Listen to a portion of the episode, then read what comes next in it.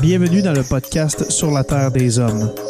Pour profiter au maximum de l'expérience du podcast, prenez quelques minutes pour aimer notre page Facebook. Vous pouvez aussi nous suivre sur Twitter au Sur la Terre des Hommes podcast et sur Instagram au Sur la Terre des Hommes podcast. Si vous possédez un iPhone, prenez une minute pour nous laisser un avis. Ainsi, vous allez faire grimper le podcast dans le moteur de recherche. Finalement, si vous voulez encourager Sur la Terre des Hommes et obtenir des épisodes exclusifs, vous pouvez contribuer monétairement sur la plateforme patreon.com. P-A-T-R-E-O-N.com. Recherchez sur la Terre des Hommes et pour seulement 2 par mois, vous y aurez droit. Le podcast peut désormais débuter. Bienvenue sur la Terre des Hommes.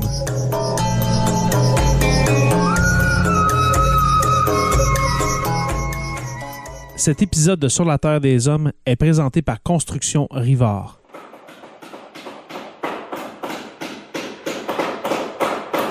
La rénovation et la construction, ça passe par la science du bâtiment et de vraies maisons éco-énergétiques. Un des seuls en Abitibi-Témiscamingue qui construit des maisons Novo Climat et Prénet Zéro.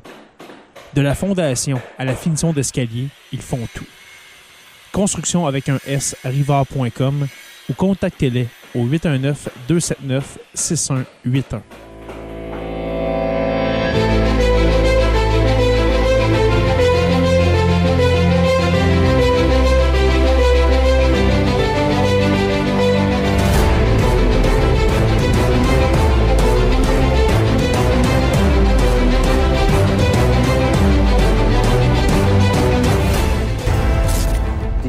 that you are picking a fight with academia? Because there's a lot of people that just don't want to hear this. You have been at the front of the line for decades, and you exposed me to a lot of these controversial ideas that have now been substantiated. Well, I'm Graham Hancock.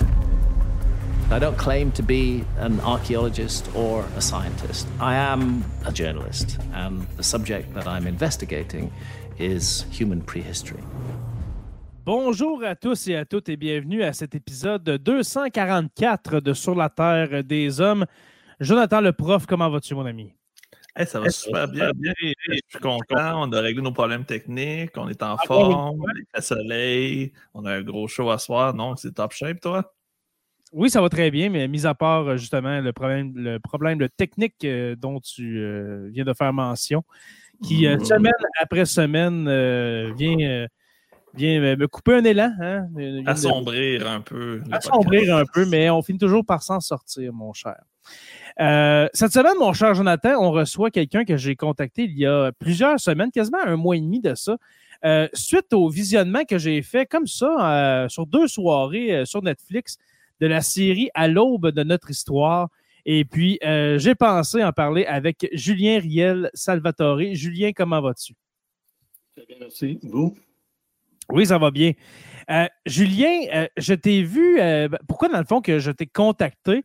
C'est que on, on dirait que c'est vraiment le destin, Julien, qui, qui a fait en sorte que je t'ai contacté parce que le lendemain, dans- après avoir terminé le visionnement de cette série-là sur Netflix, je t'ai vu au décrypteur à Radio-Canada. Mhm. Et puis, tu- on parlait justement de cette série-là à l'aube de notre histoire. Euh, c'est euh, au mois de, de février environ. Euh, toi, est-ce que, tu- est-ce que tu l'as vu, cette série-là? Oui, j'ai vu les huit épisodes de, bout à bout. OK? Ben, premièrement, comment tu as trouvé ça en, en deux, trois phrases? Comment tu as trouvé ça? J'ai trouvé ça beau. Mais j'ai trouvé ça, euh, disons, euh, assez, euh, assez déroutant. là. Disons que ça, ça prend beaucoup de liberté avec ce qu'on sait de l'archéologie, puis de ce qu'on sait de comment on accumule des informations sur le passé lointain, là, où on n'a pas nécessairement de source écrite. Fait que ça, c'était un peu, c'était un peu déroutant. C'était déroutant surtout aussi de la manière dont nous, les archéologues, on se faisait représenter un peu comme une grosse cabale là, qui complote euh, contre. euh, Cacher des secrets. Exactement. Ouais. Donc, euh, je veux dire, ça, ça serait le fun, mais on n'a on a pas ce pouvoir-là. Ça, ça, ça, je peux vous le dire. Là. Tu ferais partie d'une d'une société secrète qui dirige euh, l'histoire mondiale, ma foi, qui, euh, qui détient des secrets incroyables. Ouais, non, c'est ça. En, en me remettant à mon doctorat, ils m'ont montré la poignée de main secrète et puis ils m'ont donné. euh, Malade. Oh, ça commence bien. avant, avant d'aller plus euh, en profondeur dans le sujet, euh, est-ce que tu peux te décrire un peu qui es-tu? Euh, qu'est-ce que mm-hmm. tu fais? OK. Ben, moi, je suis professeur d'archéologie à l'Université de Montréal. je suis aussi directeur du département d'anthropologie. Donc, dans notre département oh. à l'Université de Montréal, on est quatre mm. disciplines. On a l'archéologie, mm-hmm. l'anthropologie, disons, culturelle, l'ethnologie, la bioanthropologie, donc l'évolution humaine, la génétique, toutes ces choses-là, et puis l'ethnolinguistique, donc comment est-ce que les sociétés utilisent la langue pour se perpétuer, se représenter, se réinventer, des choses de même. Fait que l'archéologie, c'est, disons, l'étude de la culture matérielle pour comprendre qui on est comme humanité. Et toi, l'évolution de l'homme, tu peux, tu peux nous parler de ça pendant une heure, là. Wow, facilement. si vous voulez, je peux vous faire euh, une docte leçon, là, mais peut-être pas, pas, le propos que, vous cherchez ce soir. Là. ça pourrait être pour une prochaine fois, par exemple. Ah, ça, ça me dérange pas. Euh, Julien, pour revenir à notre sujet de, cette série-là, Netflix, euh, à l'aube de notre histoire, tu as dit, on s'était, je t'avais coupé, puis tu disais qu'on on, on expose dans cette série-là que les archéologues, la communauté de l'archéologie, de l'anthropologie serait, dans le, fond, euh, détiendrait un, secret. On ne voudrait pas nous, euh, nous mentionner des détails sur euh, l'histoire de l'humanité. C'est quoi au juste? Ben, c'est ça. Donc, dans le fond, l'animateur de cette série-là, qui est un, essentiellement un journaliste à sensation qui s'appelle Graham Hancock, il prétend, bon, ça depuis quelques décennies, là, mais en particulier dans cette série-là, euh, d'avoir compris, d'avoir décelé des traces indirectes de l'existence de cette civilisation très ancienne qui nous aurait précédé vers la fin euh, de la dernière ère glaciaire et qui aurait donné naissance à tout ce qui est, disons, l'apanage de la civilisation, l'agriculture, euh, l'écriture, les rituels. Et puis, il va chercher des éléments un peu à gauche et à droite. partout de par le monde. C'est pour ça que je disais que c'est beau la série parce que visuellement c'est frappant sais, on se ramasse au Mexique, on se ramasse en Indonésie, on se ramasse sur Malte. C'est très bien produit. C'est très bien produit. On va se dire, c'est beau. Comme tu as dit tantôt. Ils ont du budget, probablement. Ben, c'est ça. C'est ça. Donc, euh, c'est un peu ça. Et puis, dans le fond, il dit que lui, il a été en mesure de, euh, disons, découvrir ces indices indirects de l'existence de cette civilisation-là et que ce sont les archéologues, les méchants archéologues qui euh, lui cachent, ou pas lui cachent, mais cachent au reste du monde euh, l'existence de, cette civilisation-là. Pour des motifs qui sont pas très clairs, mais c'est un peu le leitmotiv de la série. Dans le fond, il dit les archéologues vous cachent quelque chose. Euh, moi, je vous le révèle. Suivez-moi, accompagnez-moi. Je vais vous montrer qu'est-ce qui est quoi, et puis je vais vous expliquer. Donc, c'est vraiment le, pourquoi. Pourquoi on cacherait ça? Pourquoi il y aurait un complot mondial d'archéologues contre une théorie comme ça? C'est. Ça, ça, je trouve que c'est loufoque, là. Ben exactement. Ce serait tellement beau, tu sais, s'il y avait vraiment eu une civilisation avancée, là, tu sais, vers la fin du paléolithique, début du néolithique, là, ça serait incroyable. Ce serait la découverte de l'histoire de l'humanité. C'est le contraire. Tout le monde devrait se l'approprier, à l'inverse. Ben, c'est ça. Il y a comme une mauvaise compréhension de c'est quoi les incitatifs de, de la recherche euh, scientifique, de faire une découverte de ce type-là, de cette ampleur-là ça, ça, porterait au nu, là, ça, ça encenserait euh, pour toujours la, carrière de la personne qui révélerait le complot, en plus d'en faire un héros populaire, si on veut. Tu donc, l'archéologue en tant que tel a tout à gagner à révéler euh, l'existence d'une telle civilisation. Le problème, c'est qu'il n'y a, pas de preuves. Donc, c'est très difficile de le révéler. c'est un, un, festival de cherry picking, cette série-là moi, honnêtement, je la conseille. Écoutez mhm. cette série-là, mais si vous êtes quelqu'un qui est, qui est capable de, faire la part des choses, OK? Si vous êtes le moindrement euh, conspirationniste et puis euh, euh, amateur de, sens de, de sensations, écoutez pas ça parce que vous allez embarquer là-dedans. Vous allez penser qu'il y, y, a une civilisation. Parce qu'à un moment donné, là, c'est comme on est perdu. Là. Il nous parle. Les trois premiers épisodes, il y en a huit, je crois, hein, Julien? Huit épisodes. Les trois premiers, on embarque, c'est comme, ah, wow, intéressant, c'est quoi ça? Puis à un moment donné, c'est comme, là, il est rendu en Amérique, là, c'est rendu que cette civilisation-là est en Amérique. À un moment donné, il est rendu à l'île de Java, en Indonésie. En Indonésie. À un moment donné, c'est rendu euh, en, Méditerranée. Euh, ça, ça devient n'importe quoi, à un moment donné. Parlant de n'importe quoi, Jim, moi, je ne l'ai pas écouté quand tu m'as dit qu'on allait avoir Julien sur le show pour en parler. J'ai voulu garder la distance critique de ne pas aller voir la série pour avoir vraiment l'opinion la plus, je veux dire, ah, possible. Fait que, mettons en quelques phrases, parce que je, suis convaincu que je ne suis pas le seul qui ne l'a pas écouté. Donc, en gros, la série, résume-moi là en quelques, quelques secondes, ou peut-être que Julien pourrait peut-être même le faire encore mieux. Donc, ça, traite de quoi? C'est de qui on parle, puis pourquoi ça devient un sujet d'actualité comme ça? Si je peux commencer, Julien, tu, tu, pourras euh, euh, continuer. Euh, ça part que c'est un monsieur qui a écrit des livres dans les années 80 euh, à, titre très sensationnaliste euh, sur justement des civilisations avancées. un peu habillé en, Indiana Jones, qui parcourt le monde et qui, qui parle, entre autres, comment ça part, pourquoi, dans le fond, la raison pourquoi on n'a plus de traces de cette civilisation-là avancée, c'est qu'il y aurait eu un déluge. Et ce déluge, celui de Noé, j'imagine. Ben, euh, dans plusieurs civilisations, on parle d'un déluge. On en, parle euh, dans la religion, euh, dans la religion, c'est-tu juive, le, Noé? Ou je crois que ben, oui. Oui, oui, oui. Dans la religion juive. L'Ancien Testament, là, donc. L'Ancien Testament, c'est ça. On en parle aussi en Mésopotamie. On en parle dans plusieurs civilisations d'un déluge. Et puis, qu'est-ce qui aurait mené à ce déluge-là? Eh bien, c'est simplement la fin de la dernière ère glaciaire qui aurait fait en sorte que l'eau euh, des océans, parce qu'avec l'ère glaciaire, euh, l'eau des océans baisse et puis la glace, euh, la glace s'épaissit sur Terre, mais quand c'est la fonte, eh bien, l'eau, l'eau monte, le, niveau des océans monte. Et puis, qu'est-ce qui se passe, dans le fond, pendant cette série-là? Il visite un, un épisode environ, Joe, c'est un lieu. Il visite un lieu, euh, dont un euh, que je vais partager à l'instant. Euh, J'ai l'impression que c'est juste un guide, un guide touristique conspirationniste un peu. Exactement, exactement. Ce site-là s'appelle Gunung Padang, qui est situé en Indonésie. Toi, Joe, qu'est-ce que tu vois là-dedans? Vas-y. Un tas de roches étendues. Mais tu vas me dire que c'est un bateau, j'imagine? Ah non, non, ce n'est pas un bateau.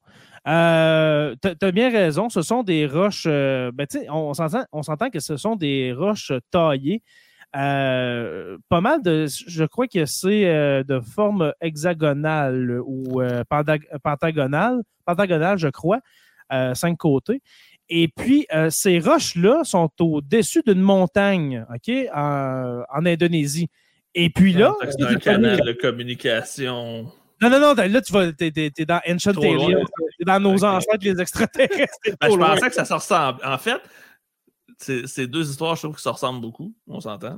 Oui, on s'entend, oui, c'est pas mal la même chose, mais au moins, euh, Graham euh, Hancock ne va pas jusqu'à la théorie des anciens astronautes. Euh. ah, bon, ok, je pensais que c'est là qu'on s'en allait depuis le début. Ah, non, non, non, non, on s'en va ah.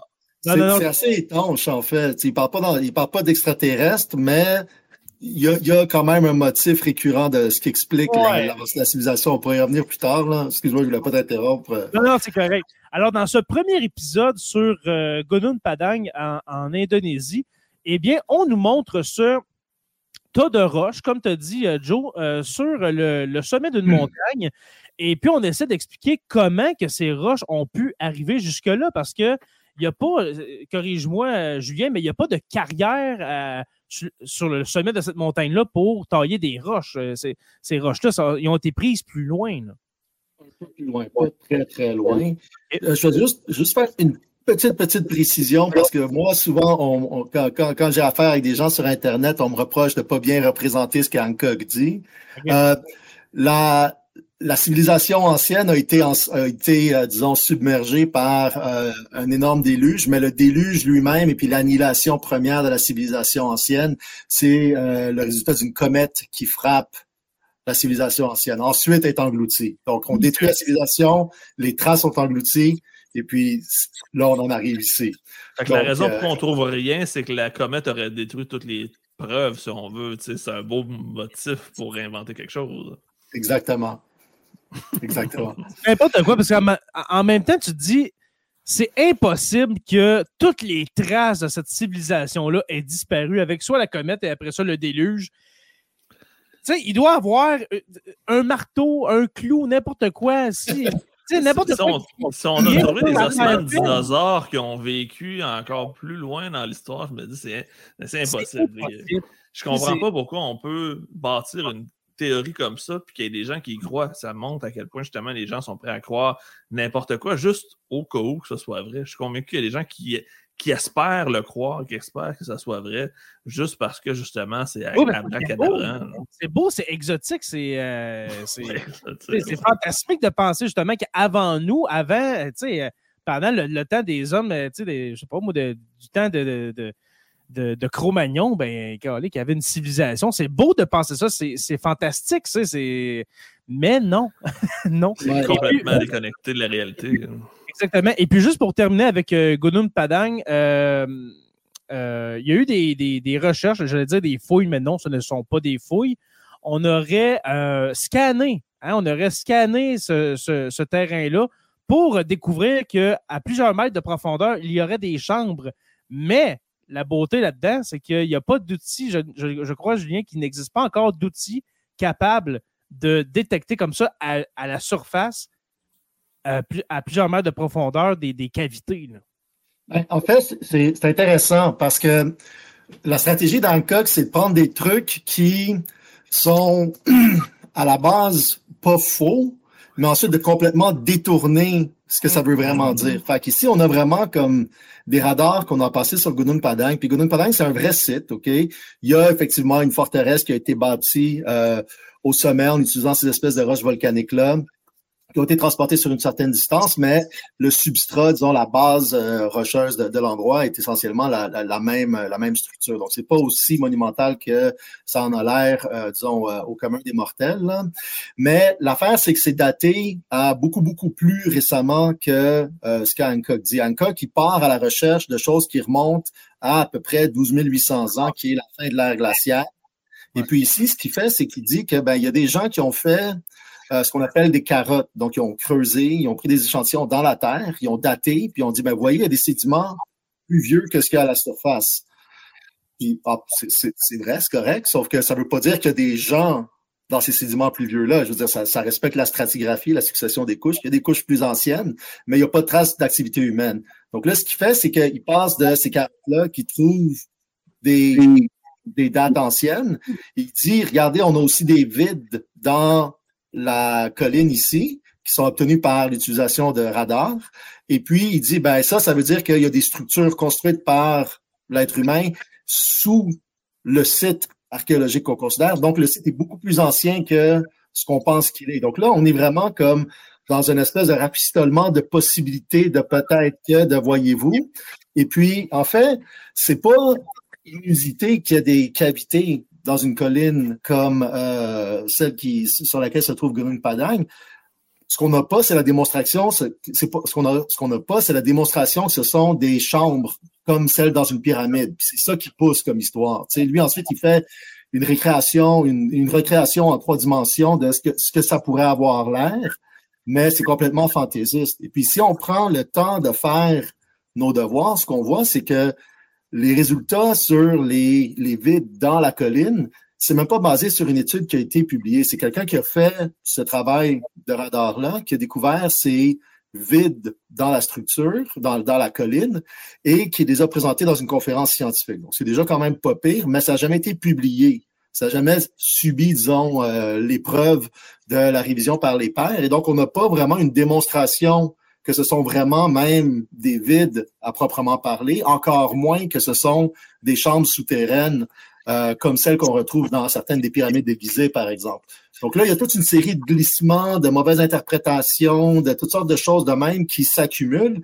Et puis en fait, ce que vous disiez tout à l'heure, c'est que c'est vraiment, c'est comme on est on, est pris d'assaut là par des demi-vérités, des fragments de vérité, des bribes d'observation, tout ça c'est une espèce de millefeuille argumentatif qui fait que sur le coup, c'est souvent très difficile, surtout quand on n'est pas nécessairement directement familier avec ces, sites-là. Je veux dire, moi, je suis archéologue, ça, fait presque 30 ans, mais je je connais pas tous les sites euh, de fond en dont tu parles. Euh, il a fallu que je me renseigne, il a fallu que j'aille voir, mais tu sais, moi, j'ai des, j'ai des, bibliothèques, des bibliographies, des collègues à qui je peux parler. comme monsieur et madame tout le monde, il n'y a, a, pas, il y a pas nécessairement, premièrement, le réflexe d'aller, d'aller faire les devoirs, si on veut, pour bien comprendre ce qui nous est présenté ici. Puis il n'y a pas nécessairement toutes les ressources que moi j'ai. Donc, c'est pour ça que moi, je trouve que c'est important de parler de ces choses-là en tant qu'archéologue. En, plus, moi, je, donne un cours à, à l'UDM qui s'appelle euh, Monstre revenu et pseudo-archéologie. c'est Dread Bang sur le sujet. Donc, quand, oh, c'est sorti, ça m'a comme vraiment interpellé, tu sais. J'étais comme, bon, va falloir, va falloir j'en parle. Mais en même temps, ça donne du beau contenu parce que justement, ça vient chercher directement l'actualité en même temps. Oui, mais c'est ça, ça. En fait, cette, euh, là, je le donne à la session d'hiver, puis ça a été comme vraiment un, un fil conducteur intéressant, je pense, de, pour, pour mettre en pratique puis vraiment mieux relier les différents exemples qu'avant. Avant, je prenais un peu à gauche et à droite. J'allais chercher dans nos ancêtres les extraterrestres, j'allais chercher dans Graham Hancock, j'allais chercher dans Eric von Daniken avec les, les, les extraterrestres, euh, les anciens astronautes, des affaires de même. Là. Fait que, je, comme je différents exemples de pseudosciences en archéologie, en pseudo-histoire. Mais là, c'est vraiment un condensé. Fait que c'était vraiment, c'est utile d'un certain point de vue, sauf que euh, ça, disons, il y, a, beaucoup de monde qui euh, qui tiennent fort aux idées de, de, Graham Hancock. Et puis, euh, je, le sens là, sur les médias sociaux, euh, dans les commentaires de, de ah, différents trucs. Sur soit de la haine pour dé débunker tout ça, j'imagine. Ben ouais, c'est ça. Je, me suis fait traiter de, différentes choses. C'était intéressant. Comment? De collabo. Ouais, ben c'est ça, de langue sale, euh, de connard, en tout cas, je, vous épargne les, trucs les plus épicés, là, mais ouais, non, c'est. Ça va loin hein, pour euh, un sur, euh, sur une montagne en Indonésie. Moi, pour ne pas l'avoir vu, puis juste à vous écouter parler, j'ai l'impression que ça ressemble beaucoup à The Curse of Oak Island. J'ai l'impression qu'on prend une espèce de légende urbaine, puis qu'on la pousse tellement profond qu'on essaie de nous faire croire que c'est vrai, qu'on essaie de mm-hmm. nous montrer que un jour, on va finir par pogner l'espèce de, de quête ultime, puis que finalement, c'est toujours remis à un autre événement. Fait que j'ai l'impression qu'on utilise un mm. peu la la mythologie pour en faire de, l'archéologie ou de même de, l'histoire ou l'espèce de surnaturel slash euh, Indiana Jones. J'ai l'impression que même si c'est pas le même sujet, que ça a l'air d'être le même pattern, qu'on essaie de captiver les gens d'épisode en épisode avec une fausse histoire, mais qu'on essaie de prouver qu'il est vrai. Mathieu j'ai c'est exactement ça. son commentaire, puis il est allé direct dessus. Mm-hmm. L'histoire spectacle. Parce que tout maintenant, il faut que ça soit du spectacle. mais je spécifie qu'il y a quand même dit comme la moitié de programmation d'Historia. Historia, c'est exactement ça, on s'entend. Ben, Historia, la, moitié de la programmation, c'est même plus de l'histoire, c'est rendu des affaires de, de, de comment tu appelles ça, de, de, de, pré-surgage puis des affaires. Ben, en fait, quand Pawn Star est ton show le plus historique, c'est qu'il y a un problème quelque part dans ta programmation. C'est exactement. Fait que non, c'est de l'histoire spectacle. Euh, pour terminer avec euh, Padang, euh, les instruments qui ont été pris, l'espèce de radar, justement, Julien, qui a été pris mhm. pour euh, détecter des, cavités, des, espèces de chambres à l'intérieur de, la montagne. Est-ce que c'est vrai ou les instruments qui sont utilisés, parce qu'on les voit avec l'espèce de radar, c'est c'est pas, pas capable d'aller à plus de, quelques dizaines de centimètres de profondeur. Ce que... Ben, ça dépend, ça dépend toujours de euh, la réalité géologique. Tu sais, ça, c'est quelque chose qu'on nous explique jamais non plus dans ces shows-là, tu sais, de Oak Island, de toute cette gang-là. Ils nous parlent jamais de la méthode, des limites, tu sais, on, on, dirait que le monde est bien énervé de passer comme un radar ou de checker des affaires en 3D, des, du lidar, des drones, tout ça. Sauf que c'est pas, c'est pas comme ça que ça, ça fonctionne exactement l'archéologie. Chacune de ces méthodes-là peut répondre à certaines questions, généralement, les radars, ce que ça fait, c'est que ça nous montre ça nous montre des, des, des, disconformités, dans le fond, des, irrégularités. Ça dépend un peu du substrat, de la roche, ensuite jusqu'à où ça peut, ça, ça, peut, euh, ça peut pénétrer. Là, c'est difficile pour moi de le dire parce que j'ai pas les, les détails de, de, l'engin qu'ils utilisent à, à Gunung Padang. Donc, c'est vraiment difficile. En théorie, sur comme juste du sédiment comme du sable, tout ça, ça peut aller quand même assez profond. Euh, dès que tu commences à parler de, roches euh, denses et tout, là, ça commence à devenir beaucoup plus, euh, beaucoup plus compliqué de vraiment démontrer ça. OK. Le deuxième site qu'on parle dans cette fabuleuse série, c'est celui de Derin Koyou. Derin Koyou, mm-hmm. en Turquie. tu dois connaître le site en, question, oh, mon cher Julien.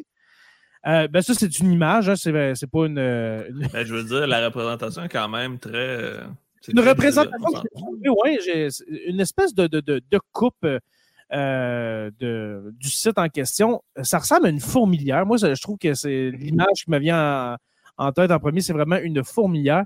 Le site de Dering Koyou, Julien, euh, moi, c'est celui que je trouve le plus impressionnant mm-hmm. parce que c'est une ville à l'intérieur de la Terre. Ça n'a aucun bon sens. Comment qu'on a pu faire ça? Euh, mm-hmm. tu, connais le site, oui? Ben, je, le connais. Encore une fois, je suis pas, je suis pas expert, mais disons, c'est un site qui est bien connu de la communauté archéologique. Puis il y, en a pas juste un de ces sites-là, il y en a il y en a plusieurs dizaines. Et puis, en fait, il y a beaucoup de ces sites souterrains euh, en Turquie. C'est la zone qui a été frappée là, par euh, le tremblement de terre là, il y a quelques mois. Là, tu sais, c'est, euh, on va, j'imagine qu'on va parler de Châtelluyuk un peu plus tard aussi. C'est exactement ce que je m'en allais euh, dire. Pas, pas, Châtelluyuk, excuse-moi, Göbekli Tepe, on va en parler aussi. Euh, mais tu sais, c'est, c'est ça. Fait c'est dans cette région-là. Et puis ici, en fait, c'est, c'est vrai. Encore une fois, c'est, c'est la stratégie de base. C'est un site. Et puis là, on nous, on dit, ben, voici un, voici un site, euh, c'est mystérieux. Puis en fait, c'est vrai, c'est frappant. Pourquoi est-ce que les gens creusent?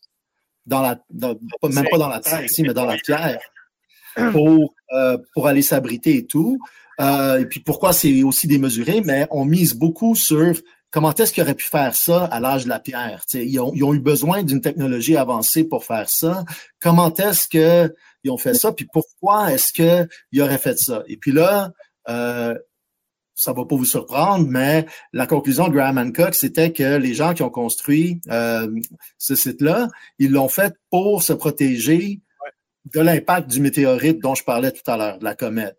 Mm. Puis là, c'est comme on, est vraiment dans le, euh, le, special pleading, le ad hoc dans l'histoire qu'on fait, parce qu'il dit ben on peut boucher les entrées puis les issues.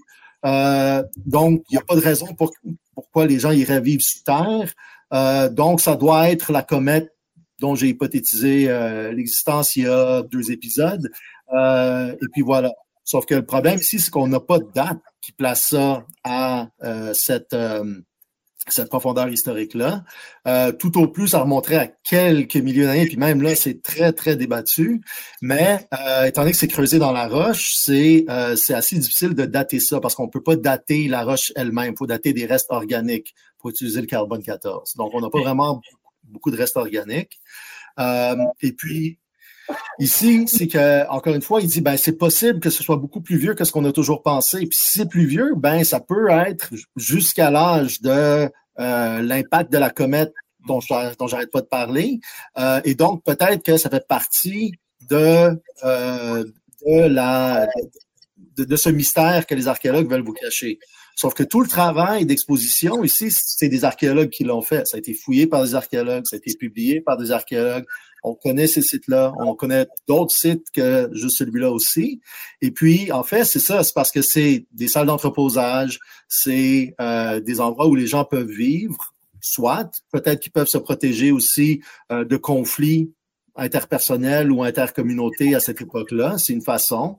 Euh, mais tu sais, je pense que l'aspect le plus frappant ici, c'est vraiment l'aspect souterrain dans la roche. Ah, c'est incroyable. C'est ça, c'est vraiment fabuleux. Sauf que c'est pas de la roche particulièrement dense. Puis c'est ça l'affaire. Tu sais, je pense que on sous-estime au jour d'aujourd'hui ce que un petit groupe de personnes déterminées est en mesure de faire vraiment. Tu sais, avec des avec des euh, des pioches, avec des marteaux, avec des ciseaux, on est capable, surtout dans de la roche friable comme ici, de vraiment procéder à un bon rythme. Puis il suffit d'avoir un plan, il suffit d'avoir une idée, il suffit d'avoir un projet, puis on y va. Puis les projets qui impliquent plein, plein de monde pour une grande période de temps, on en voit partout dans la préhistoire. Les pyramides, c'est ça. Les grands tertres qu'on va voir dans le sud-est des États-Unis, c'est ça aussi. Euh, euh, euh, Gunung Padang, pardon, c'est un peu le même principe où les gens ont fait des corvées pour monter des roches sur le sommet de la colline, tout ça.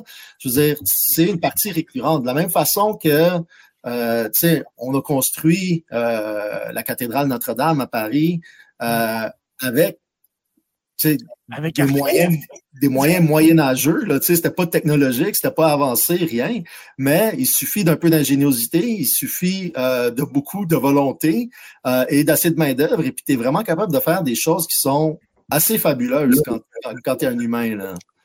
J'ai l'impression que souvent, juste deux secondes, si me permet, Jay, avant qu'on passe à autre chose, j'ai l'impression que souvent, quand c'est des Occidentaux qui le font, on justifie, c'est correct, mais quand c'est des civilisations qui ne sont pas occidentales, on ne considère pas qu'ils ont été capables ou qu'ils avaient les moyens ou qu'ils avaient l'intelligence ou peu importe de faire ça. Fait que là, on trouve des raisons pour expliquer le pourquoi que ces gens-là ont été capables de faire ça. Fait que souvent, j'ai l'impression qu'il y a un peu de racisme aussi de caché derrière cette interprétation-là. Exactement. Ah, comment ça qu'ils ont fait des pyramides, eux autres? C'est sûr qu'ils ont, ont dû avoir l'aide d'extraterrestres. Voyons, ils n'étaient pas assez brillants pour ça. Fait j'ai l'impression que, justement, Notre-Dame de Paris, c'est une construction magnifique. Il y avait justement les moyens du bord. Puis on ne s'est jamais posé la question si c'était les Français qui l'avaient construit à l'époque. C'était comme ça, tu. Et puis, tu sais, je pense que c'est, c'est, c'est un élément important aussi. Puis c'est là qu'on en vient à essentiellement rapprocher euh, nos ancêtres extraterrestres à, aux idées de Graham Hancock.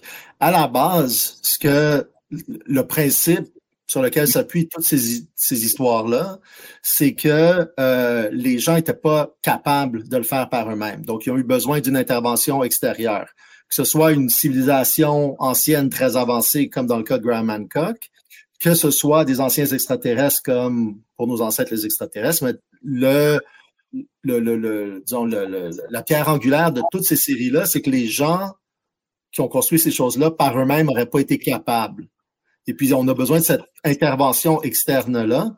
Et puis, c'était super intéressant ce que tu disais, euh, Joe, tout à l'heure, c'est que, en fait, il y a des gens qui ont quantifié, tu sais, combien de, de, cas on a dit que c'est des extraterrestres en Amérique centrale, en Amérique du Sud, en Afrique, en Asie versus l'Europe. Et puis l'Europe, même si c'est le continent qu'on connaît euh, le mieux, archéologiquement parlant, c'est celui où on a vraiment un nombre minime de cas où on va évoquer euh, une, intervention externe pour, euh, disons, créer ces innovations-là. Il y a Stonehenge. C'est ça que je m'en allais dire. C'est l'image que tout le monde avait en tête probablement quand tu disais. C'est ça, c'est ça. Tu sais, puis c'est récurrent, puis c'est toujours les mêmes histoires. Et puis, tu sais, c'est ça qui est un peu dommage aussi. Je veux dire, là, euh, nos ancêtres les extraterrestres, là, ça fait 18 saisons que, ça Ils vont-tu m'en montrer un, un extraterrestre, à un moment donné? je ils vont-tu me montrer un, un, vaisseau dans une pyramide, quelque chose de concret, tu sais? ou un texte ou euh, quelque chose. Oui, quelque chose. Et puis, c'est un peu la même affaire ici euh, avec, euh, avec euh, Ancient Apocalypse à l'aube de notre histoire. C'est, tu sais, je veux dire, c'est comme t'embarques, tu suis pendant quatre heures, puis là, t'es comme. Moi, j'ai dit, regarde, je vais l'écouter la série. Puis en fait, tu sais, Jay, je pense que c'est vraiment bien ce que tu disais aussi. Là. Moi, je, moi, j'ai jamais dit à personne de pas l'écouter, cette série-là. J'ai dit, écoutez-la, faites-vous votre propre idée, OK? Mais faites attention à telle affaire, telle autre affaire, telle autre affaire. Faites attention à qui sont présentés comme les méchants et demandez-vous pourquoi les gens feraient ça.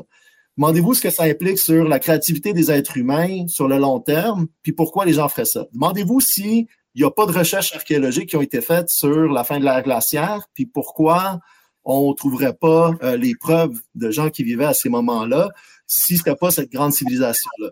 La, la, dernière chose que je demande aux gens de garder en tête lorsqu'ils regardent cette émission-là, c'est l'être humain, la, seule constante, le seul fait qui nous, nous unit peut-être le plus tous comme espèce, c'est que on jette des affaires. OK, on fait des déchets, on laisse traîner des trucs et puis c'est ça c'est le, pain et le beurre de l'archéologie. OK, nous autres on, on, joue dans les déchets du monde, OK, dans les dépotoirs. Et puis euh, c'est c'est impensable qu'une civilisation avancée comme ça ait laissé aucune trace ou que, ou, que toutes les traces de cette civilisation-là, à la grandeur de la planète, parce que ça, c'est une autre dimension aussi, cette civilisation-là était active à la grandeur de la planète, que toutes les traces partout à travers le monde aient toutes été effacées. Je veux dire, on, on, on, parle d'un désastre thermonucléaire, là. pas, pas d'une comète qui frappe quelque chose ou euh, d'un déluge quelconque. Le déluge, ce que ça fait, c'est que ça recouvre les choses, ça les ensevelit dans du sédiment. Puis, règle générale, en fait, c'est une assez bonne préservation. Donc, pour les archéologues, c'est comme un, du bonbon un peu. Là. nous, c'est pouvoir trouver quelque chose sédiments, en théorie. C'est ça. Et puis, euh, je veux dire, tout ça, c'est un peu le, euh, comme je disais, c'est le pain et le beurre de l'archéologie. Je veux dire, nous, on est habitués à faire ça. Puis moi, en fait, ça, ça m'interpelle. Bon, je donne le cours que je disais tout à l'heure, là, monstre revenu pseudo-archéologie, mais je travaille précisément sur la fin de l'ère glaciaire. Moi, je travaille surtout en, en, Italie, donc en Méditerranée, qui est une des régions où que il va chercher des preuves de cette civilisation-là. Puis je veux dire, moi, j'ai des gens qui vivent dans mes sites, dans des dizaines de sites qui remontent à la fin de l'âge euh, glaciaire. Et puis, euh, je veux dire, comment ça se fait que ces gens-là, ils n'ont pas de contact, ils n'ont pas de traces d'interaction avec cette civilisation avancée-là? Comment ça se fait que les sites de ces gens-là qui sont des chasseurs-cueilleurs, donc c'est des tout petits sites avec pas beaucoup de matériel, comment est-ce qu'on réussit à retrouver ces sites-là, mais pas les sites d'une civilisation qui aurait eu des moyens technologiques incroyables? Euh, fait il y a une incohérence aussi lorsqu'on prend un peu de recul pour réfléchir à ce à quoi on pourrait s'attendre. Et puis je pense que souvent on pense euh, à l'archéologie, puis on pense à des gros monuments, on pense à des grosses affaires, mais l'archéologie en général, c'est vraiment c'est, des petits objets, mais en quantité juste inimaginable. Et au Québec, ça va être des pointes de flèches principalement, des petits outils comme ça que les, les Autochtones ont utilisés à l'époque. C'est pas ça, tu n'irais pas chercher une pyramide au Québec, c'est vraiment des objets très de la vie de tous les jours de ces gens-là. Oui. Mais tu sais, je veux dire, tu, peux bien chercher une pyramide au Québec aussi, mais à un moment donné, c'est parce est-ce que c'est un, un, bon investissement de ton temps, de ton énergie, de ton effort? Je veux dire, tu vas trouver des trucs il y a 10 000 ans au Québec, soit, tu sais, mais tu, risques d'être déçu si ton, ton plan, c'est d'aller chercher... Euh, un site touristique. c'est ça. Tu sais, euh, c'est un peu ça, tu sais, puis je veux dire, mais c'est ça, au, Québec, on en a des gens, là, vers la toute fin, ben, on a passé la, fin de la glacière à ce moment-là, mais il y a des chasseurs-cueilleurs ici, il y en a partout euh, aux États-Unis. Euh, donc, c'est un peu cette incohérence-là, qu'on a des traces de gens qui vivent partout dans le monde à ce moment-là, qui laissent un registre archéologique détectable qu'on connaît, et puis la seule chose qui aurait disparu mystérieusement, c'est cette civilisation-là qui pourtant était super avancée, avec plein de monde, avec plein de technologies. Puis, ça part en fumée. C'est comme. C'est un peu spécial. On avait un commentaire de Steve Werner qui dit après, après les tunnels creusés dans le temps médiéval en dessous des murs de château ou dans le temps de la Première Guerre mondiale, on dirait que plus rien me surprend. Mais c'est mm-hmm. les catacombes de Paris, etc. On a comme l'impression que oh, c'est c'est impossible de creuser, euh, de creuser sous terre. Et comme tu as dit, on a l'impression qu'on peut faire n'importe quoi. Hein. Et, et, surtout, comme je dis souvent à mes élèves, avec du temps, et puis ces gens-là en ont du temps, eh bien, tu peux faire de grandes choses. Et oui, puis, absolument. Puis, ce que, ce que je voulais dire aussi, c'est que c'est vrai, c'est creusé dans de, la, dans de la roche, Julien, mais c'est très friable, cette roche-là. Mais on a l'impression, quand on dit le mot roche, moi, je vois, je vois, du granit. Tu sais, c'est de la grosse roche, super dure. On n'est pas sur le bouclier canadien, là, tu sais, c'est autre chose. euh, Celui-là, le fameux site de Göbekli Tepe, encore en Turquie, Mm Göbekli Tepe avec ses, euh, fameux euh, des monolithes, je viens qu'on dit. ça, c'est bon, un type de monolithe, là, mais ça, c'est les fameux piliers hantés là, qui, qui sont pas, hantés avec des fantômes, là, mais en forme de T. Ah. pour ceux qui ne sont pas en vidéo, ceux qui. Ben, un message que je veux passer, si vous écoutez cet épisode-là en podcast audio, allez l'écouter sur YouTube. OK, ça vaut la peine parce qu'il y a beaucoup d'images. Euh, et puis, euh, Julien nous en parle. Ce site-là de Gobekli Tepe, qu'est-ce qu'il y a de si spécial, Julien? Pourquoi euh, depuis plusieurs, plusieurs années, on est fasciné par Gobekli Tepe? On, dit que ce serait des chasseurs-cueilleurs qui auraient bâti ça? Oui, donc, c'est. Donc, tu sais, en fait, il y, a, plusieurs éléments, encore une fois, euh, concernant Gobekli Tepe et la manière dont c'est présenté ici qui sont vraiment intéressants en termes de comment tu vois le jeu de quelqu'un qui veut inventer une histoire ou embarquer des gens dans son histoire. Donc, euh, ici, il veut ramener ça à sa civilisation, l'impact de la météorite, la fin de l'ère de glace, 12 800 ans. Le problème, c'est que le Gobekli Tepe, ça n'a pas 12 800 ans. Fait que ça, déjà, on est comme décalé. Mais là, il dit, ah, mais c'est l'idée des gens qui ont quitté la civilisation qui perdure ici. Et puis, il dit, euh, les archéologues ont toujours dit, et jusqu'aujourd'hui nous disent que euh, c'est juste des agriculteurs qui peuvent ériger des monuments. OK? Premièrement, les archéologues n'ont jamais dit ça. OK? Mais il y a certainement une association avec un grand nombre de personnes qui peuvent travailler de concert avec des surplus alimentaires produits, par exemple, par l'agriculture, mais aussi parfois par euh, la cueillette de ressources spontanées qui sont euh, disons, euh, disponibles en grande quantité, que ce soit des glands ou des, choses comme ça, ou la cueillette de fruits de mer, ou la cueillette de saumon, comme sur la côte nord-ouest ici, euh, la récolte de saumon, je devrais dire, sur la côte nord-ouest de l'Amérique du Nord. il y a des contextes écologiques qui font que les chasseurs-cueilleurs sont capables de faire ça. Mmh. Donc, les chasseurs-cueilleurs sont en mesure de se rassembler en grands groupes, sont en mesure de faire ces choses-là. Les archéologues n'ont jamais dit le contraire. OK? Mais il y a certainement un tremplin que fournit l'agriculture pour que les gens puissent être soutenus pendant qu'ils s'engagent dans des projets euh, à, grande échelle, comme ça. Exactement, d'aussi grande envergure, parce que c'est énorme comme site, Gobekli Tepe. Ça, demande, comme, euh, comme Joe a dit tantôt, c'est de l'huile de bras de, de, de, tout ça. Parce que là, on voit juste un des piliers hantés, justement. Mm-hmm mais il y en a plusieurs, puis c'est très gros. J'essaie de trouver une autre photo euh, plus euh, représentative. Ouais, mais en gros, ici, ce qu'il fait, c'est qu'il dit que les archéologues disent toujours que ça peut juste arriver avec l'agriculture. Ce qui n'est pas le cas. Mais ici, il dit, bon, les archéologues se sont trompés, et puis les archéologues, euh, ils veulent pas reconnaître qu'ils se sont trompés. Ce qu'on sait maintenant, c'est que ce sont des chasseurs-cueilleurs qui ont créé ce site-là il y a environ 11 000 ans, et qu'ils ont érigé ces énormes structures-là avant l'agriculture et tout. Et puis, euh, je veux dire, moi, j'écoutais ça, puis je suis comme, mais, je veux dire, on, toi, tu sais ça parce que nous, les archéologues, on, te, l'a dit. qui ont fait ce site-là. Fait qu'à un moment donné, il y a vraiment, encore une fois, comme un détournement du fait. Puis, je veux dire, c'est pas, c'est pas un site qui est mystérieux, Gobekli Tepe. Je veux dire, on, en parle depuis 30 ans. Et puis, non seulement on en parle entre archéologues, mais il est sur la couverture de certains des manuels les plus utilisés en archéologie. La quatrième édition du manuel Archaeology Essentials, qui est sorti il y a quelques années, c'est Gobekli Tepe, bang, sur la couverture. Donc là, à un moment donné, c'est pas que on n'accepte pas le site, qu'on n'en parle pas, qu'on discute pas. Au contraire, c'est un site qui, lors de sa découverte, était un peu inattendu parce que ça remettait en question un peu certains des, euh, certaines des séquences que les gens avaient euh, proposées pour le Proche-Orient, le croissant fertile, comment la vie sanitaire, l'agriculture? Vas-y, vas-y. Mais l'image aussi qu'on a du chasseur-cueilleur, c'est-à-dire un nomade qui passe sa vie à se promener, qui, ne s'installe jamais à un endroit fixe. Mais là, on a la preuve avec Gobekli Tepe que c'est c'était L'impression que j'ai, c'est que dans le fond, si je me fie à ce que vous dites qu'en n'ayant pas écouté la série, mais avec la réflexion qu'il y a, c'est comme si les archéologues, pour pas avouer qu'ils se sont trompés, continueraient à perpétuer un mensonge pour camoufler le mensonge, pour camoufler leur, je veux dire, incompétence entre parenthèses, et que c'est pour ça qu'on parlerait pas de ces civilisations-là. Fait qu'en gros, c'est comme si personne serait game d'avouer que finalement on s'est trompé, fait qu'on perpétue le mensonge pour oublier que c'est vraiment arrivé. Ben, c'est ça. Donc, encore une fois, ici, il y a euh, un détournement de la réalité archéologique en, par mauvaise foi, vraiment, pour comme donner une mauvaise image de l'archéologie comme discipline qui est pas représentative de comment ça se fait vraiment.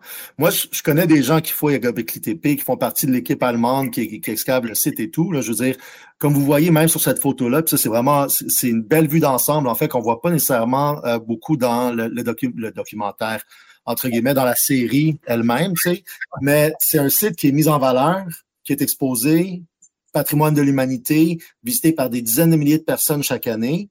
C'est pas quelque chose qu'on qu'on qu'on noie, c'est pas quelque chose qu'on qu'on occulte ou qu'on qu'on veut pas révéler. C'est là, comme je le dis, ça orne nos manuels, on en parle. Ça a renversé certaines idées qu'on avait euh, au sein de la communauté archéologique par rapport à quand les chasseurs-cueilleurs commençaient à sédentariser et pourquoi? Parce qu'ici, en fait, ce qui est intéressant, c'est que c'est un site surtout rituel. Donc, on n'a pas vraiment beaucoup de traces euh, de production alimentaire, mais on a des traces de festins, on a des traces de rituels, euh, et puis on a des traces aussi que le site, euh, à un moment donné, il a juste été enseveli. Donc, les chasseurs-cueilleurs qui l'occupaient l'ont enseveli parce qu'il n'y en avait plus besoin. Sauf que dans, on, le voit dans euh, dans la série elle-même. Il y a d'autres sites semblables autour euh, qui remplissaient essentiellement la même, euh, la même fonction. Et puis, ce qui est intéressant à Gobekli Tepe, c'est bon l'aspect, disons, sédentaire, l'aspect aussi un peu monumental. Et puis, mais encore une fois, c'est le même, c'est le même principe. Il dit les,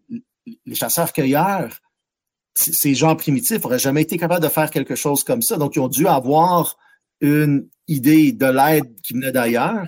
Et puis, regardez sur ces roches-là, ils ont gravé des animaux, ils ont gravé des bas-reliefs, des choses qu'on voit pas vraiment, et puis qu'on voit pas vraiment précédemment. Mais comment est-ce qu'il y aurait eu l'idée de graver des choses sur euh, des roches comme ça?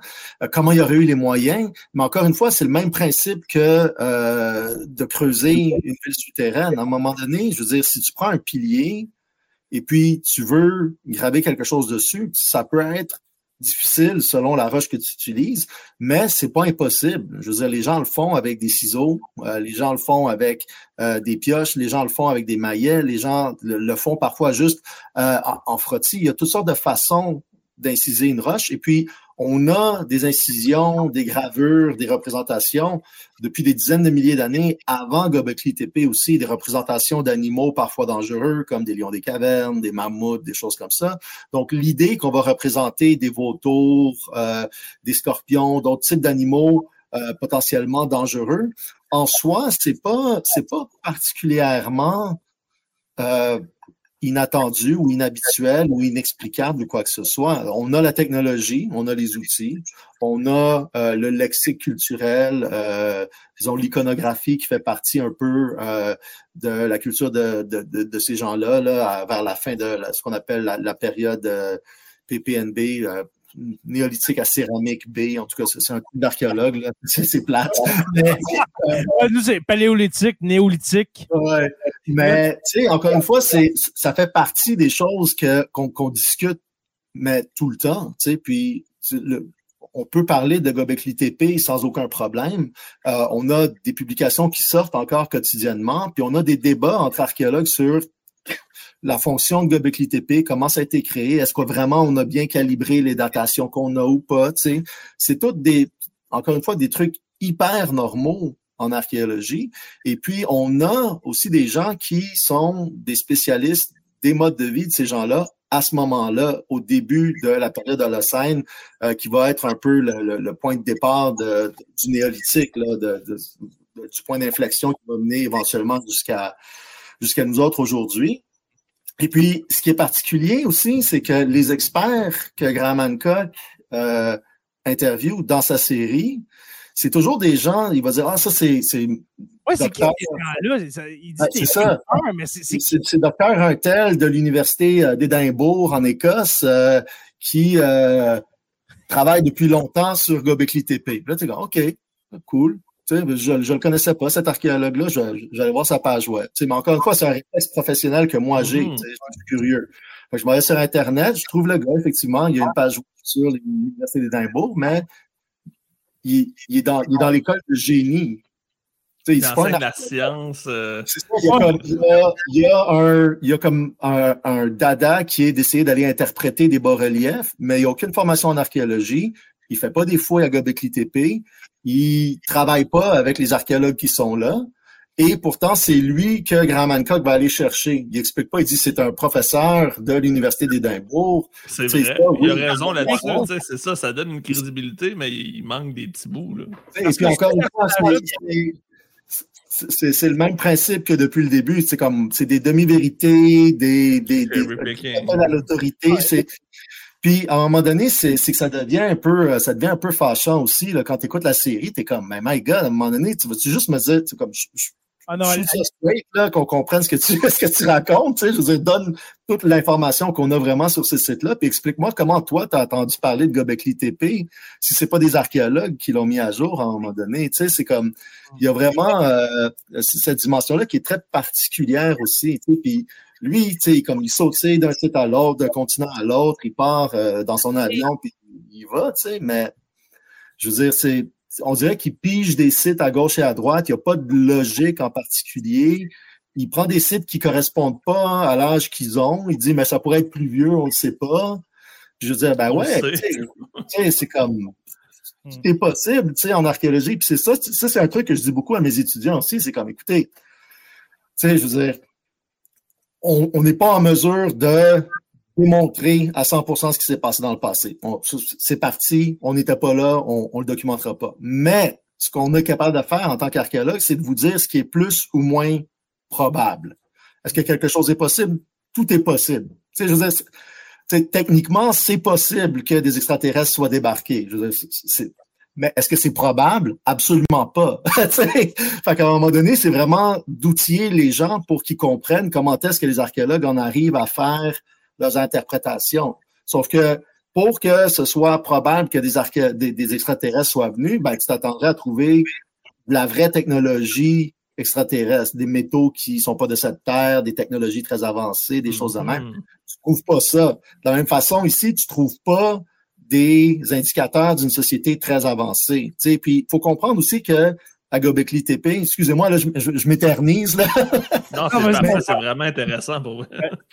À, à Gobekli Tepe, c'est des chasseurs-cueilleurs. Mais encore une fois, c'était très, très juste ce que tu disais. On dit les chasseurs-cueilleurs, on a cette image du, du bonhomme toujours nomade, toujours en train de se déplacer, mais c'est pas juste ça. Les chasseurs-cueilleurs, ils connaissent très bien le monde naturel. Les chasseurs-cueilleurs savent connaissent le rythme euh, de reproduction des plantes, des animaux, tout ça, maîtrisent leur environnement.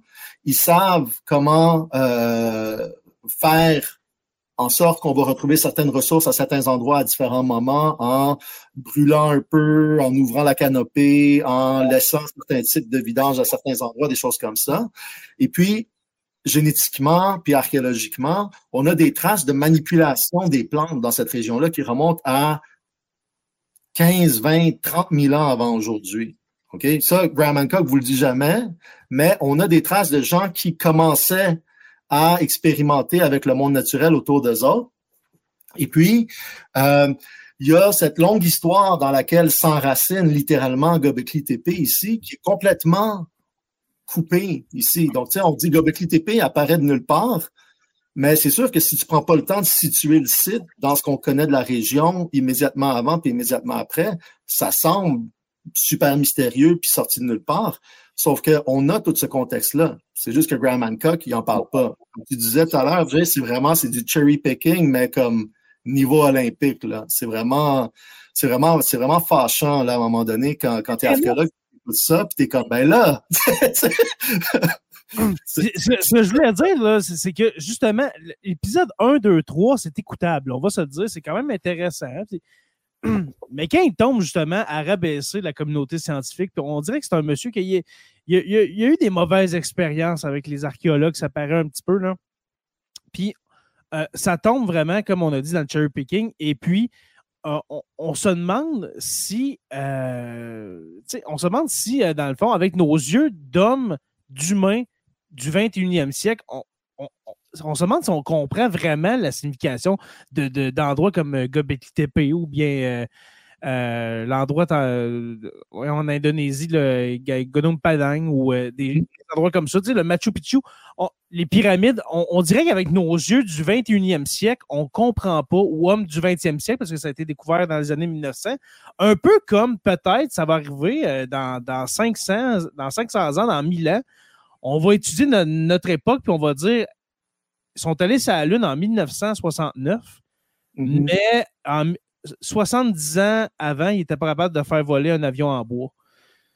Tu sais, c'est ça, des, fois, dans l'histoire, tu peux avoir des, mystères, tu peux avoir des événements qui, euh, qui sont fondateurs, tu sais, puis que des millénaires plus tard, on ne comprend pas. Les, les, humains qui, qui, qui te succède ne comprend pas euh, ton époque, etc. Oui, ben c'est ça. C'est sûr qu'ensuite, on a des biais qui, qui peuvent euh, créer comme des œillères sur comment on va euh, percevoir le passé aussi, puis les motivations des gens aujourd'hui. Dans une civilisation occidentale qui est très, très individualiste comme la nôtre, comme l'anglo, disons, la nord-américaine euh, plus généralement, c'est difficile d'imaginer des projets collectifs où tout le monde est impliqué, où les gens embarquent vraiment, parce que on n'a plus vraiment ça qui nous motive comme, comme, comme force. Donc, c'est sûr qu'à un moment donné, si on n'a pas ce point de référence-là, c'est difficile euh, d'imaginer que des gens dans le passé l'avaient parce que on prend un peu comme point de départ pour imaginer la vie dans le passé, notre réalité à nous. Sauf que c'est le, c'est ce qui est cool, moi, je trouve, avec, euh, avec l'archéologie et puis l'histoire aussi, c'est que, on a beaucoup eu cette perspective-là, mais plus on avance, plus on remet en question aussi certaines de ces idées reçues-là, puis les idées de départ. Tu sais, on dit, ah, mais regarde, à un moment donné, c'est juste, euh, je sais pas moi, euh, des, gens d'une certaine classe sociale qui font euh, de l'archéologie, ben, c'est pas surprenant qu'à un moment donné, ils pensent que ce qu'on voulait, c'était arriver à l'équivalence d'une classe moyenne supérieure, euh, disons, instruite euh, dans, une, dans une société que c'est un peu le summum avec l'écriture, l'entreposage, euh, la capacité d'avoir une vie sédentaire, une maison, une famille, tout ça. À un moment donné, c'est comme tu regardes certains des récits des premiers Sumériens, puis tu es comme, wow, OK, c'est vraiment, on, reproduit un peu les carcans qu'on a, mais ça, c'était au début des années 1900, ça a beaucoup, beaucoup évolué depuis. Maintenant, on pense justement à la diversité des expériences humaines dans ces sociétés-là, les différentes classes sociales, les différents groupes ethniques, les enfants, les personnes âgées, les hommes, les femmes. Euh, tous les spectres entre les hommes et les femmes. Ça fait partie de la réflexion qui anime aussi euh, l'archéologie. Et puis, c'est pas qu'on part avec ça, puis c'est juste un nouveau set de c'est qu'on commence justement à avoir une perspective beaucoup plus panoramique sur la diversité de euh, l'expérience humaine dans le passé, qui s'avère être euh, tout aussi riche et complexe et compliqué et euh, parfois un peu pas désagréable, mais un peu décontenançante aussi. Donc, tu sais, je pense que c'est moi, moi c'est ce qui me motive en tant qu'archéologue. Tu sais, c'est pas que je perçois ça comme des mystères, mm-hmm. mais c'est de, de voir à un moment donné c'est ça, où ces sociétés-là sont semblables à nous, différentes à nous, pourquoi, dans quel contexte, comment est-ce qu'ils interagissaient avec leurs voisins, euh, tout ça. Et puis, on a maintenant presque 200 ans de recherche d'accumuler sur ces questions-là, puis on est vraiment en mesure d'avoir des détails presque, dans certains cas, presque biographiques de, de, familles, euh, de lignées euh, sur des sites. Important. On voit une image en ce moment Hmm? de, personnages égyptiens. Ça me fait penser au, au pharaon. Aujourd'hui, l'Égypte antique, ça fait environ quoi, justement 200 ans que qu'on étudie l'Égypte antique, puis on, connaît les, dynasties, puis les pharaons de, chacune des dynasties. On sait, on sait qu'il y en a environ 19-20. C'est incroyable les connaissances qu'on a accumulées en 200 ans. Hmm. Hmm. Oui, c'est ça. Euh, je ne sais pas si vous avez eu la chance d'aller voir l'exposition euh, au Musée de la civilisation à Québec sur euh, les pharaons. Euh, dernièrement, c'est là présentement, là. Euh, ou c'était là il y, a, un mois et demi en tout cas. mais ça, c'est vraiment le fun parce que justement, ça, ça, ça nuance ce qu'on pense. Puis c'est beaucoup, tu sais, l'archéologie au début, c'était beaucoup les monuments, les pyramides, les tombes des gens riches et fameux, tu sais. Et puis, ça, ça perpétuait un peu le, le, mythe des gens riches et fameux comme les gens importants dans ces sociétés-là. Mais au fur et à mesure que l'archéologie a impliqué plus de gens, a impliqué des gens de l'endroit, a impliqué des gens qui provenaient de différents backgrounds aussi, on commence à regarder ailleurs, tu sais. Je veux dire, qu'est-ce qui se passe? Comment, tu sais, c'est facile d'imaginer que les pyramides, c'est difficile à construire si tu n'as pas pris la peine de regarder autour s'il y a un chantier de construction ou des baraques où des gens vivaient ou des villages où ces gens-là vivaient. C'est si tu prends pour acquis que c'est juste le désert qu'il y a là, puis tu n'as jamais regardé sous le pour voir s'il y a des gens qui vivaient là autour, ben, tu vas avoir une, perspective très différente. Mais on l'a fait dans ce travail-là. Les pyramides, il y, a, 5000 ans, le plateau de Gizeh n'était pas le même qu'aujourd'hui. Ben non, c'est ça. Puis on peut pas prendre pour acquis que ce qu'on voit, ce qu'on perçoit aujourd'hui est la réalité d'il y a 5000 ans aussi. Donc, il y a, y a tout ce travail-là qui entre en jeu dans la réflexion euh, de l'archéologie. Et puis, il faut aussi comprendre que euh, le registre archéologique est altéré par euh, les éléments, par la décomposition, par des tremblements de terre par le temps tout court.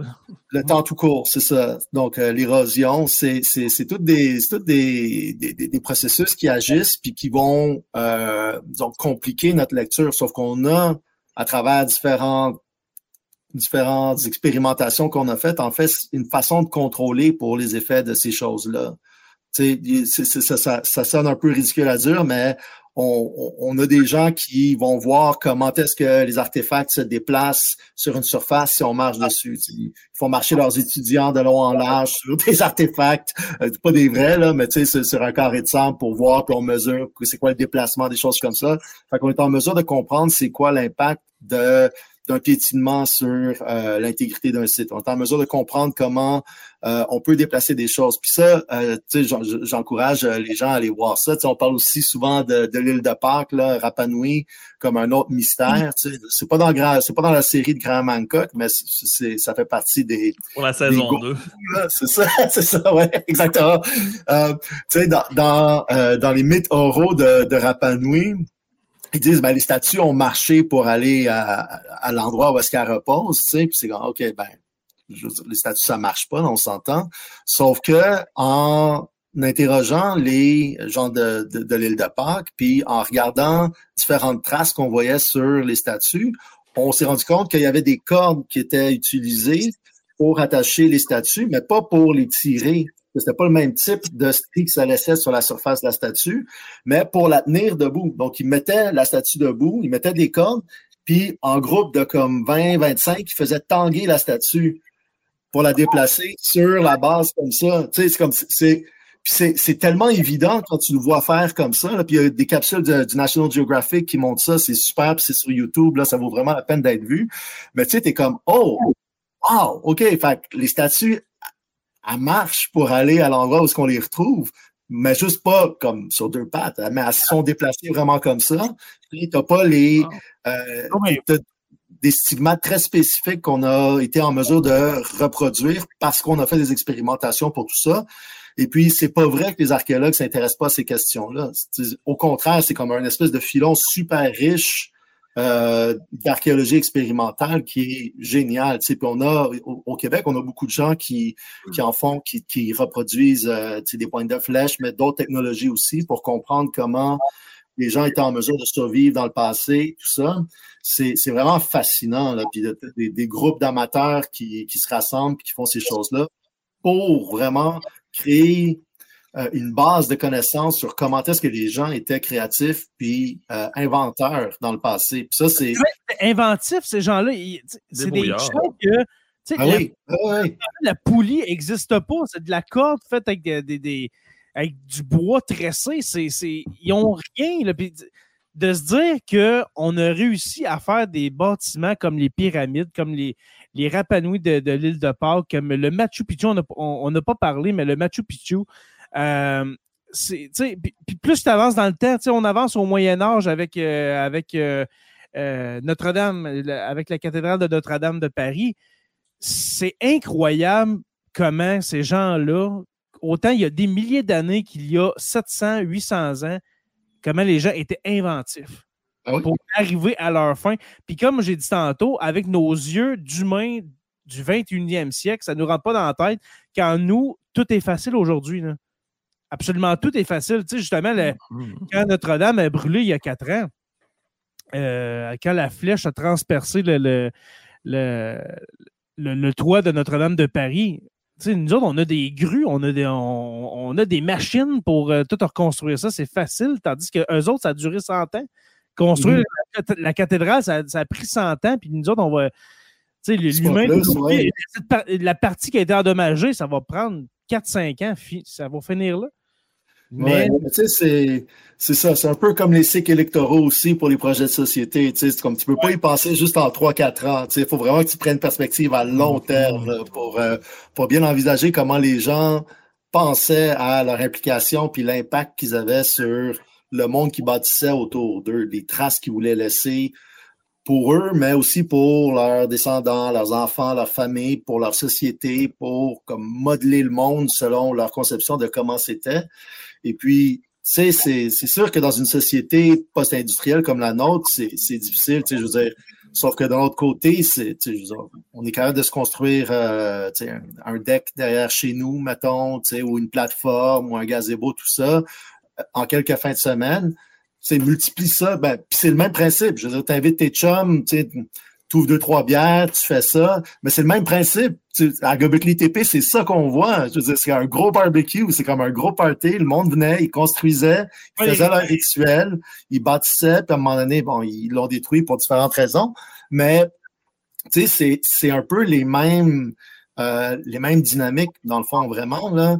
C'est juste qu'il faut les multiplier sur des temps beaucoup plus longs. Nous, on n'a pas ce temps-là je nous, on fait des, différents types de travaux qu'eux autres ne seraient pas en mesure d'imaginer non plus. Mais, je veux dire, si moi, il fallait qu'ils comprennent que, que, quelqu'un s'imagine que je parlais de comment on, on, on, reconstruit des cordes préhistoriques pour déplacer des roches dans le passé, le monde capoterait. Je c'est quoi ce travail? C'est pas un travail. Mais, euh, c'est un peu ça aussi, tu sais, je veux dire, il faut prendre le temps d'imaginer un peu plus largement ce qui peut motiver les gens, ce qui peut les motiver. Hmm, exact. Puis pas sous-estimer les gens avec nos yeux. Non, c'est ça, ça. Exactement, exactement. Et puis pour euh, terminer cet épisode, mon cher Julien, j'aimerais qu'on prenne la théorie de Graham Hancock et puis qu'on la ramène à notre époque. Admettons, après l'épisode 244 de Sur la Terre des Hommes, il y a une comète qui, qui s'abat sur la Terre et puis qui détruit notre civilisation avancée. Les, survivants de ce, de ce cataclysme planétaire-là, eh bien, retourneront à l'âge de pierre, bien sûr, parce que là, tout va être détruit. Euh, peut-être un nuage de cendres qui va rester pendant des années au-dessus de, au de leur tête. Et puis là, dans 15 000 ans, qu'est-ce qu'on retrouve de notre civilisation avancée? Là, on prend vraiment l'exemple de Hancock. Qu'est-ce qu'on va mhm. retrouver des humains de la Terre? Qu'on devrait avoir retrouvé de sa théorie. Exactement. Est-ce qu'on retrouverait, euh, est-ce que les gratte-ciels seraient encore là? Est-ce qu'on aurait des iPhones euh, qui seraient euh, dans, incrustés dans de la roche volcanique? On dirait, hey, regardez, il y avait un téléphone. À quoi ça ressemblerait? Qu'est-ce qu'on découvrirait dans, dans C'est vraiment une super, super bonne question, ça. Vraiment, là. Euh, et puis, ce qui est cool, c'est qu'on a, euh, on, a des exemples de ça. Tu sais, ça fait partie de la réflexion des archéologues aussi. Tu sais, je veux dire, est-ce que c'est réaliste de s'imaginer que les choses disparaissent rapidement ou est-ce qu'elles restent incrustées, tout ça? Il y a des choses qui euh, vont être plus, disons, éphémère. C'est beaucoup des choses qui sont construites euh, comme ma maison ici dans une cycle qui est une construction en bois essentiellement. Ça va être parti dans 50-60 ans après la disparition de l'humanité ou quoi que ce soit. Euh, mais la base de ma maison, la cavité qu'on a creusée dans le substrat, ça, ça va rester. À Montréal, et puis ça, c'est un exercice que je fais faire à certains de mes étudiants aussi, tu sais, euh, je, leur, dis, euh, étudiez-moi un bâtiment sur le campus, puis dites-moi comme à quoi ça va ressembler dans 100 ans, dans 1000 ans, dans 10 000 ans. Et puis, ce qui est, ce qui est fascinant, c'est qu'à Montréal, en particulier, on a vraiment des bons exemples. Je veux dire, le métro, là, ça va être la trace la plus sublime d'un travail laissé par l'humanité parce que ça va pouvoir se combler, ça va pouvoir se remplir, tout ça. Mais l'altération dans de la roche euh, sédimentaire, euh, forte et résistante, là, ça va être là pendant des millions et des millions et des millions d'années. Puis si on pense à une société très avancée avec des connaissances technologiques euh, au-delà du, du, commun ou quoi que ce soit, je veux dire, des tunnels, des choses comme ça, on devrait en trouver. Et puis encore une fois, on parlait de creuser des trucs souterrains, mais c'est ça, on va, on, on va laisser des traces. Et puis ces traces-là vont contenir aussi des outils, des déchets. Je veux dire, tu as juste à penser au métro, à la quantité fabuleuse de, de, de, de, crap qui se ramasse à la traque, tu sais, qui, qui, ça, ça se déplace, tu comme les, traces d'huile, tout. Tu sais, tout ça, c'est des trucs que les archéologues sont en mesure de, de, saisir. Tu sais, on fait des échantillons, tout ça. Fait euh, je pense que l'idée qu'une civilisation peut être anéantie euh, tellement complètement qu'il n'y a rien qui reste, c'est, c'est, juste, c'est impensable. Je veux dire, même la comète qui a anéanti les dinosaures, là, ou qui a mené à leur disparition, si on veut, je veux dire, elle n'a pas fait, elle a pas vaporisé les dinosaures. Elle n'a pas effacé, ouais. C'est ça, tu sais, je veux dire, on a, on a le cratère, on a des, des zones de perturbation autour, mais on a des dinosaures un peu partout à travers le monde.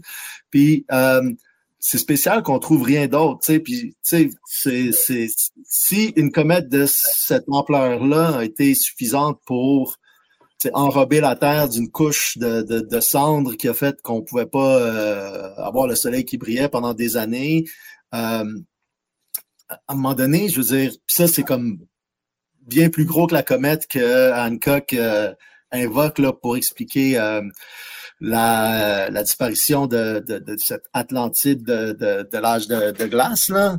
Euh, je veux dire, c'est quoi la probabilité alors? Surtout quand on a des civilisations qui, elles, continuent à vivre en parallèle à cette époque-là. Je veux dire, archéologiquement, ça a comme aucun sens. Zéro, zéro, zéro. Là. c'est, c'est, mais, mais c'est ça, je pense qu'il faut prendre une vue globale, il faut prendre une vue où on met vraiment le contexte de l'avant. Je veux dire, on n'a-tu vraiment pas de traces de gens qui vivent dans ces régions-là à ce moment-là? Est-ce que c'est normal qu'on trouve aucune trace ailleurs, partout dans le monde, d'une civilisation globale aussi avancée? Je veux dire, c'est, c'est, vraiment, vraiment tiré par les cheveux. Puis c'est pas, c'est pas qu'on n'a pas cherché. Comme j'ai dit, moi, je travaille sur ces périodes-là.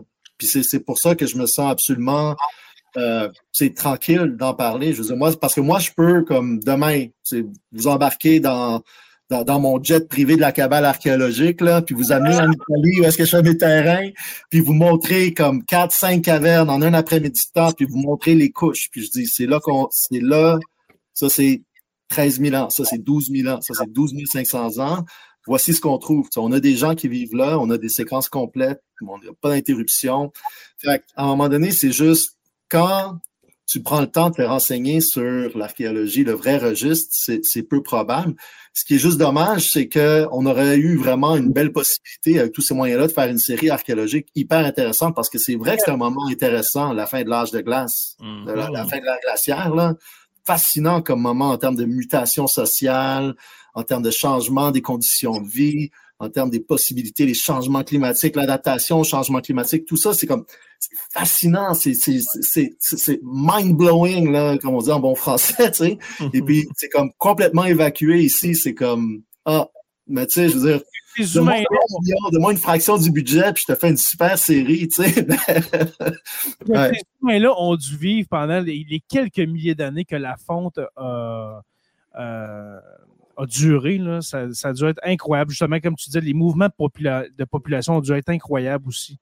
Quand, on voyait l'eau monter pour dire. On pataugerait dans le lac Ojibwe-Barlow, Jay, présent. Oui, en ce moment, oui, nous, on est en Abitibi-Témiscamingue, alors on, est, on est vraiment euh, en dessous de la calotte glaciaire. Dans le, lac Ojibwe-Barlow, absolument. Julien Riel Salvatore, merci beaucoup de ta participation dans Sur la Terre. plaisir ça a été un moment euh, épique, je crois. Je, je, buvais, tes paroles, mon cher. Ah, c'est vraiment intéressant. J'ai pas plus le goût d'écouter la série après vous avoir entendu. J'ai l'impression que je vais perdre mon temps. Ah, euh, écoute les deux, trois premiers épisodes pour euh, juste te faire les dents. Puis, tu on va avoir des décrocher après le troisième épisode. merci beaucoup, Jonathan le prof, encore une fois. Plaisir. Moi, j'ai pas fait grand-chose à part qu'apprendre beaucoup sur des choses qui n'existent pas. Oh, c'est parfait exactement. Et puis pour ceux qui, parce que j'ai fait un post, euh, un post sur Facebook pour annoncer cet épisode-là, et puis il y avait des gens qui pensaient vraiment qu'on allait qu'on allait parler euh, être pour ça, mais non, on recevait Julien qui euh, vient vraiment nous parler qu'un un professeur et anthropologue vient vraiment nous, nous dire que c'est impossible. Mettons que si on avait un doute, il n'y en a plus de doute présentement. Il n'y en a aucun doute. Il n'y en a aucun doute. Alors, merci beaucoup, messieurs. Merci aux membres Patreon qui étaient là ce soir pour euh, participer et euh, commenter cet épisode de Sur la Terre des Hommes. Je vous remercie. Merci aux abonnés de suivre euh, le podcast Sur la Terre des Hommes. Nous sommes disponibles sur Apple Podcasts, Spotify, Google Podcasts et YouTube au Sur la Terre des Hommes podcast. Merci à tous nos membres Patreon, les curieux, stagiaires, historiens, érudits, orateurs, construction avec un S, Rivard de Rwanda et le miel Habitémis.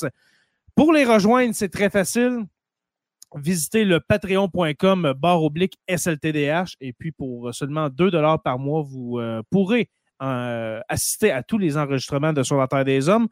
Je vous invite aussi euh, à, oui, à rejoindre la page Facebook de Sur la Terre des Hommes podcast et Sur la Terre des Hommes, la communauté pour venir discuter avec nous.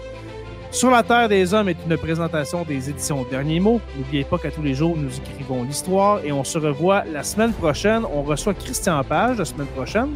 Pour parler d'autres mystères historiques, nous allons parler des reliques saintes. Alors, euh, la semaine prochaine, le retour de Christian Page dans Sur la Terre des Hommes, c'est un rendez-vous. Alors, on se revoit la semaine prochaine pour cette autre page d'histoire de Sur la Terre des Hommes.